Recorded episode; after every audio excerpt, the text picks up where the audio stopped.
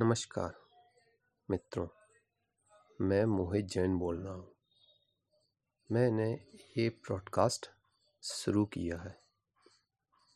मैं जानना चाहता हूँ कि लोगों में किस हद तक मैच्योरिटी होती है, कि क्या इफ़ेक्ट होते हैं, क्या उनका स्टेटस होता है मैच्योरिटी का, क्या लाइफ स्टाइल होता है।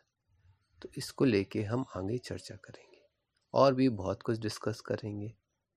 इस तरह मैं आज अपने ब्रॉडकास्ट की शुरुआत करता हूँ। मोहित जैन, हाजिर है आपकी सेवा में।